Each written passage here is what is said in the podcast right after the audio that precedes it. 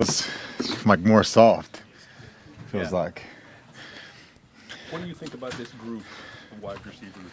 What, what one game into the season? Not just you, but Juju, and Dante, and the rest of you guys. I think we got a strong group. Um, just growing every day, working together, uh, pushing each other.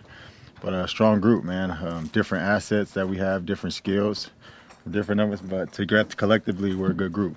I thought it was interesting to see at the end of that uh, Philadelphia game that the two rookies were on the field an awful lot. Yeah, yeah, it was good. Um, people, you know, DeVante was down, Tyquan's been down, so uh, they had to step up, and I think they did good. Are injuries more of a